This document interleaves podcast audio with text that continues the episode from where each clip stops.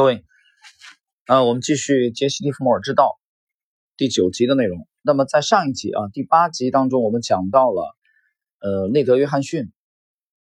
呃，对这个蔡志勇的知遇之恩啊，他可以说，呃，就是爱德爱德华·约翰逊二世，他可以说是蔡志勇的贵人啊，生命中的贵人。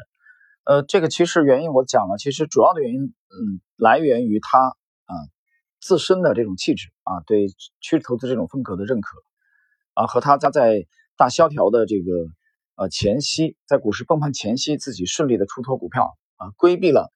股市的这种风险，同时也和他对股市投资的啊这个无比的热爱有关系。所以在这种情况下，那么蔡志勇的出现呢啊，其实可以说恰逢其时，就是他遇到了伯乐，这是一方面。另外一方面呢，他也赶上了啊，从五十年代之后，就战后的二战结束以后四五年啊，就是四五年二战结束以后的五年之后，从五十年代开始，美国经济的这个强劲的复苏啊，那么给美国股市啊带来了这个正推动的这种作用。所以我们觉得从这个角度来讲，呃，蔡志勇先生的巨大的成功啊，富达基金的巨大的成功，其实可以说生逢其时啊，是在放在当时的那个时代大背景之下。啊，它几乎的一种啊，看似偶然，其实是有它必然性的结果。那么今天这一集呢，我们就具体的来啊探讨一下蔡志勇先生的投资风格。呃，那么谈他的投资风格，我在上一集第八集呢已经分析了啊，这个交集就是，呃，他在那个年代啊，五六十年代的时候，呃，五十年代末六十年代初，他起家是五七年向内德·约翰逊申请啊，做他自己的这个独立独立的基金。啊，约翰逊给了他这个就是富达资本基金，啊，让他自己独自来操刀。那么正式开始建仓，也就是在啊五八年前后啊，五八年前后。那么在那个时候，他其实啊，我们我得到的这个这个信息来说，啊，蔡志勇他其实是在市场当中并不是他唯一独立的风格。啊，有一个人的风格，这种趋势投资风格比他还早。那么这个人就是我们之前不断讲的，呃 ，Jeff Trupas。这个 Trupas 比蔡志勇年长十六岁啊，他是一九一三年出生的啊，一九一三年出生啊。我我我觉得很有意思啊，我注意到这个细节了啊。按中国农历，他也是属牛的，和杰西·利弗莫尔啊是同一个属相的。就是 Jeff Trupas 是前辈 ，Trupas 旗下有三个啊，雇佣了三个土耳其人。啊，根据图表，主要根据图表来交易，啊，他们主要做的其实就是成长股。那么 Trupas 其实在先啊，但是其实 Trupas 知名度也非常高啊。其实华尔街面前的那个铜牛啊，有人讲那就是就代表的就是啊这个这个 Trupas， 因为 Trupas 有一个外号啊绰号叫华尔街啊雄狮，所以 Trupas 成名比较早，但是呢后来。这个大放异彩的反而是蔡志勇，比如现在国内知道杰克·朱帕斯的人非常非常少，啊，比蔡志勇知道蔡志勇的人还少。为什么呢？因为朱帕斯基金的规模啊，其实是远远的小于蔡志勇当时的这种规模。但是朱帕斯这么干啊，从趋势投资角度来说，开始用这种风格来交易，他比蔡志勇起步要早，年龄摆在那里嘛，毕竟年龄大了十六岁，啊，这是。这个背景我们要交代清楚，包括这个杰西·利弗莫尔对蔡志勇的影响啊。蔡志勇，呃，在六十年前后遇到了威廉·奥尼尔，奥尼尔把这个股票作手回忆录啊正式的送给蔡志勇啊，请他阅读，包括蔡志勇把这本书又转送给了这个内德·约翰逊啊，这两个人其实都对利弗莫尔非常的推崇。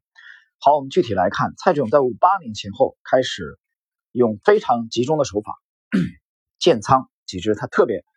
啊中意的股票，那么这其中啊就包括后来的大牛股，包括这个这个宝利来啊，发明了这个快闪照相机的宝利来，还有一个就是发明了这个九一四复印机的施乐公司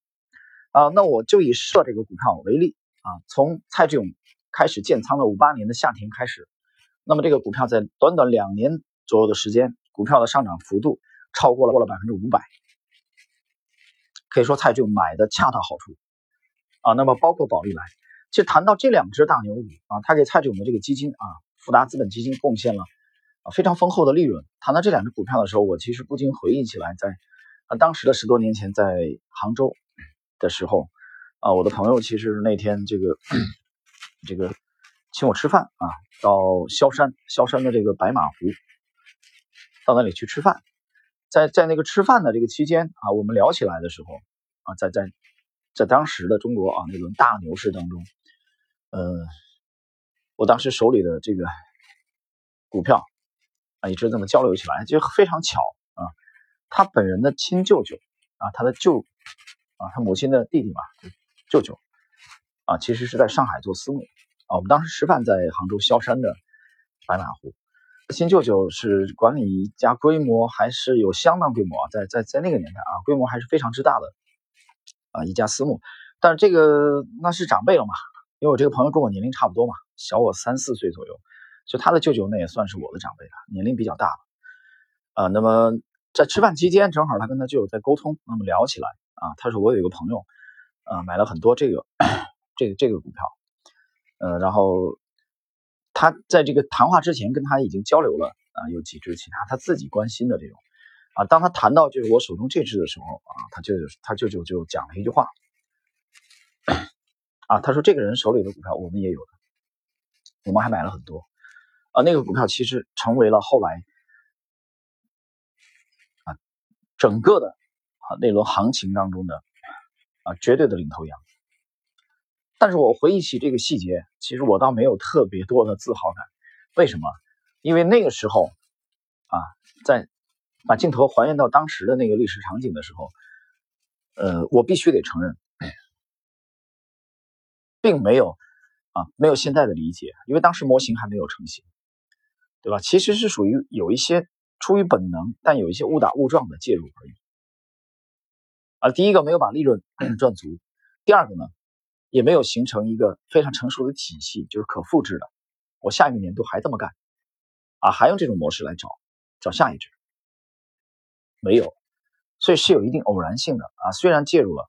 所以但是它是由于是市场的领头羊，所以在今天我们这个讲到蔡志勇的这个保利美和这个施乐啊，集中持持有，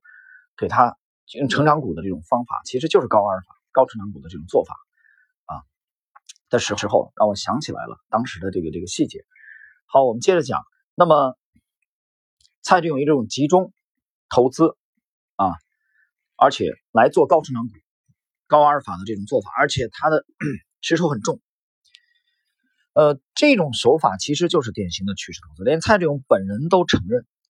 他说我从来不去抗拒啊股市给我的报价。那蔡志勇呢，我我去研究了他整个的交易手法啊。我没有，几乎没有看到蔡志勇在左侧交易的这种记录啊，我到现在还没有看到啊。如果谁发现了，你可以跟我联系一下。那我看到的他基本上是偏右侧的，而且有一点，他每年的换手啊，基本上都会达到百分之一百。这在当时美股的这个投资的机构投资的呃这个领域当中啊，这属于一个啊绝对的奇葩，因为当时都是偏重于长期的持股。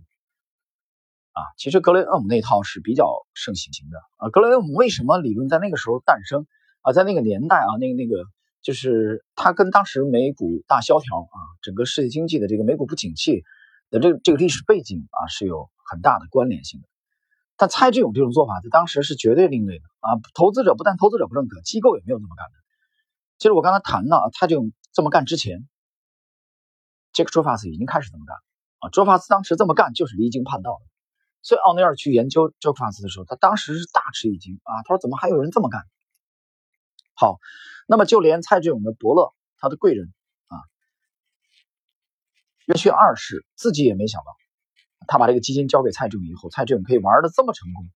整个这个基金啊，在七八年的时间内，高速的这增长，基金净值，而且没有一年亏损啊！从五八年到六五年，七八年是当时。这种出色的业绩让蔡志勇这三个字已经成为了金字招牌了。你只要一提蔡志勇，这基金没有卖不出去的啊！投资者就这些美国的基民就一个字儿啊，就是买，掏钱买。这个让我想起来了，四零年出生的这个呃 Bruce Lee 李小龙，李小龙也有类似的，他也是十八岁到美国打拼，很有意思啊，非常有意思。这两个人其实都有点离经叛道，啊，蔡志勇采用的这个方式，趋势投资的这种方式，啊，类似李小龙呢，跟他有类似的地方，因为李小龙是我当时少年时代的偶像。那么李小龙到美国去打拼啊，十八岁到美国去打拼以后，他走的也是不是一条寻常路，他其实也是创新。早年的咏春啊，这个呃中国的这些传统的拳术的基础，到美国以后又接触了拳击，接触了柔道，接触了这个跆拳道啊，接触了日日本的这个这个空手道等等等等，把这些这个其他门派的啊融为一体，包括他对哲学的理解。因为李小龙去美国读书以后，他念的是哲学，所以你发现李小龙后来成功的这几部电影啊，大家有兴趣去看一看。这这几部电影我不知道看了多少遍。李小龙为什么去世这个这么多年，几十年之后，在全球还有这么广泛的影响力啊，并不单单是他的身手的问题。也当然还有人质疑说李小龙的这个啊武功是假的，是花架子啊，我觉得这个你想多了啊。我看过不止一次李小龙和和这个韩国的这个空手道啊，这个这个日本的空手道冠军的这个对决的实况的啊，这个这个视频，李小龙是有真功夫的。那我讲他的成功，其实他是一个哲学。你包括李小龙对水的这种阐述啊，他说水放到杯子里就是杯子的形状，放到茶壶里就是茶壶的形状啊，水非常柔软。这个其实是源于中国这个道道德经老子对水的这种阐述，就是他讲呃，包括李小龙的这个整个的这个哲学思想啊，对后人的影响。就是他能这么快脱颖而出，其实跟他的创新是有关系。那我想这个蔡志勇也是这样啊，作为华人啊到美国去打拼，他的投资风格不走寻常路啊，可以快速的从当时沉闷的快这个共同基金业让富达资本基金脱颖而出，就是来源于蔡志勇的这个风格。他这种风格就是趋势投资啊，他非常关注创新高的股票啊，这是蔡志勇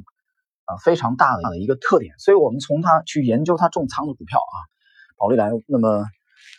去复盘，当时花了精力去复盘这些股票的图表，包括宝利来啊，包括这个施乐啊等等等等这些股票，包括这个呃特特姆科沃尔特啊这种当时他买卖的股，包括 L T V 啊。当时大家非常奇怪啊，蔡志勇是怎么点石成金的？没有人敢买这样的股票。啊，也更没有人敢这么大量的去买进这样的股票，而且蔡志勇的买入和抛出啊，几乎都非常的完美。就连他的这个贵人约翰逊都讲啊，他说我在旁边看蔡志勇的这种啊操作，真是太优雅啊，恰到好处，太美妙了啊，觉得令人叹为观止。那我们就看这个，在六五年啊，我们举个例子，就是在六五年的，因为六五年之后。他逐渐的就就就淡出了啊，这后来牵扯到这个呃继承权的问题，这后边我们再讲。那么蔡志勇在我们以六五年为例，六五年的时候，美国的道指上涨了百分之十五，但蔡志勇还是这种风格啊，不改。他当年的换手率超过百分之一百二，到六五年年中的时候，蔡志勇保持了百分之五十的收益率啊，这在共同基金业内比他的平均水平要高三倍之多。啊，所以当时约翰逊觉得这太不可令人不可思议了，蔡志勇简直已经是神仙了，封神了嘛。那也就是说，在这种背景之下，啊，我们在前两集讲到的，呃，彼得林奇，富达后来的啊这个接班的出色的基金经理，才说啊，我非常自豪，我为能在富达基金公司工作啊，能够在蔡志勇曾经工作过的办公室中工作。让我激动万分啊！这是当时彼得林奇的原话啊，大家可以想象到。所以蔡志勇的这种啊投资的风格啊，给他带来这个丰厚的收入和巨大的成功，和巨大的在美国的影响力。这种影响力其实已经啊不仅仅局限在证券这个行业了，他成为美国的名人啊。这个当时一时风头无两啊。六三年的时候，他已被约翰逊任命为公司的这个副总裁。到六五年的时候，蔡志勇他手中已经掌握了富达百分之二十的股权，啊，当时的这个呃市值大概值几百万美元，啊，这是我们讲蔡志勇的这个辉煌和成功啊，他用趋势投资的这种方法啊去追逐强势的股票，这种干法跟 Jeff Trupas 是如出一辙，包括后来的维莱奥尼尔都是这么干的。但是，是不是所有的人都同意这么干，都愿意这么干呢？不是的，啊，比如说有另外一位。啊，对蔡志勇的这个做法持保留意见的人，他是谁呢？就是沃伦巴菲特。巴菲特呢，我们讲了他的年龄啊，跟蔡志勇只差一岁，但实际上蔡志勇是属于少早成的这种啊。由于约翰逊的这种呃巨大的这种支持啊，他的贵人出现的比较早，而且蔡志勇的这种风格恰如其分的啊，其实契合了当时美股的成长股的巨大的声浪，所以蔡志勇的成功啊，巨大的成功其实比巴菲特来得早。但巴菲特呢，还是呃在那个年代还是延续了他的第一位导师本杰明·格雷厄姆提倡的啊左侧的这种交易的方法。所以你会发现巴菲特在五八年啊，道指上涨了 百分之三十八， 他的公司啊上涨了 百分之四十一， 也不错。到五八到这个五七到六十一年间，巴菲特三年的这个累计回报率啊，四年累计回报率达到 百分之两百五十一， 但道指呢只有 百分之七十四， 啊，所以巴菲特干得非常漂亮。所以到一九六四年的时候，巴菲特公司已经有两千两百万美元的资产，他个人资产也达到近四百万美元啊，所以巴菲特干的也是非常好啊，只是他的风格和蔡志勇不同。那么我们讲了，在蔡志勇的这种巨大的成功的啊这种影响之下啊，他成为了美国投资界的最光彩夺目的明星。但是这种时候啊，他是已经保持了一个啊七年以上的这种不败的这种战绩啊，没有一年亏损的情况下，还是有质疑的。这种质疑出现在二十世纪六十年代，有一位呃这个叫杰克特雷诺，他就受美国耶鲁大学投资基金的啊委托，开始研究蔡志勇的投资风格。其实耶鲁的本意啊是想研究蔡志勇怎么成功的，然后我耶鲁大学能不能也这么干。结果呢，特雷诺的研究啊结论让耶鲁大学非常不爽。为什么呢？因为耶鲁这个特雷诺研究的结果，他认为蔡志勇的巨大成功啊，同时承担了啊相当的风险。但是这个结论得出来以后，没想到特雷诺是这样回忆，他说我在演讲我的结论之后，我看了看这个房间的啊周围都是愤怒的面孔。耶鲁大学完全无视我的建议，就很多投资经理根本就啊这个置之不理，对他研究了说你蔡蔡志勇取得了巨大的成功啊，你还啊得出这样的结论。所以没有人啊可以理会这个特雷诺的这个警告，就是那没有人已经没有人敢对蔡志勇提出质疑了啊，已经到了这种地步啊。所以这里边其实我们今天分析他投资风格的时候啊，一方面啊，我们要把它归类于这个 Jeff Trupas 和这个威廉奥尼尔和呃传承于杰西·利弗莫尔的这个风格，但是由于他保持了一个相当长的啊这个呃周期啊，七年以上不败啊，收益率非常的惊人，同时呢有很高的这种换手率，所以我们想起来中国的那句古话啊，盛极必衰，物壮则老。那么刚才特雷诺的这种研究结论的对耶鲁的警告，虽然没有被耶鲁大学所正重视啊，当时市场的这种狂热的氛围，蔡志勇的耀眼的业绩啊，没有让人们重视这一点，但是其实也是给后来蔡志勇的这个这个后来曼哈顿啊前这个两年之后，就是曼哈顿基金的第三年开始的这个失败埋下了伏笔。好了，那我们这一集呢啊，杰西·利弗莫尔是到了第九集的内容，我们去具体的剖析蔡志勇的这种风格、投资风格的内容啊，就到这里。那么很多人在在在问啊，在问这个现在 A 股的这个行情。其实关于 A 股，我觉得没有特别多的要讲的吧啊，因为你实在想了解的话，我在这个十月七号啊，我的这个半步红啊，知识星球的名字就叫半步红，知识星球的里边一篇随笔啊，我已经写了，那个题目就是啊 Legacy 四季度看好的行业。那我们公布出来了我们最看好的几个行业啊，那个发出来到现在你想已经两个多月的时间了，十月七号，但实际上两个多月你把其中的医药啊，你现在医药十月份以来还是涨的嘛啊，最近是是不行了，最近是调整了，你把医药拿掉啊，把大医药类的拿掉，其他的几个行业还是现在的主流。那也就是说我们十月七号得出的结论到现在还是在那个框框里边。你通达信有五十六个行业，我们在十月七号的我这个半目红的知识星球随笔当中我们公示出来的只有那么几个行业而已。当然，随着时间推移啊，在元旦前后吧，可能或许元旦之前几天，我们会或者或者一月初啊，我们会考虑公布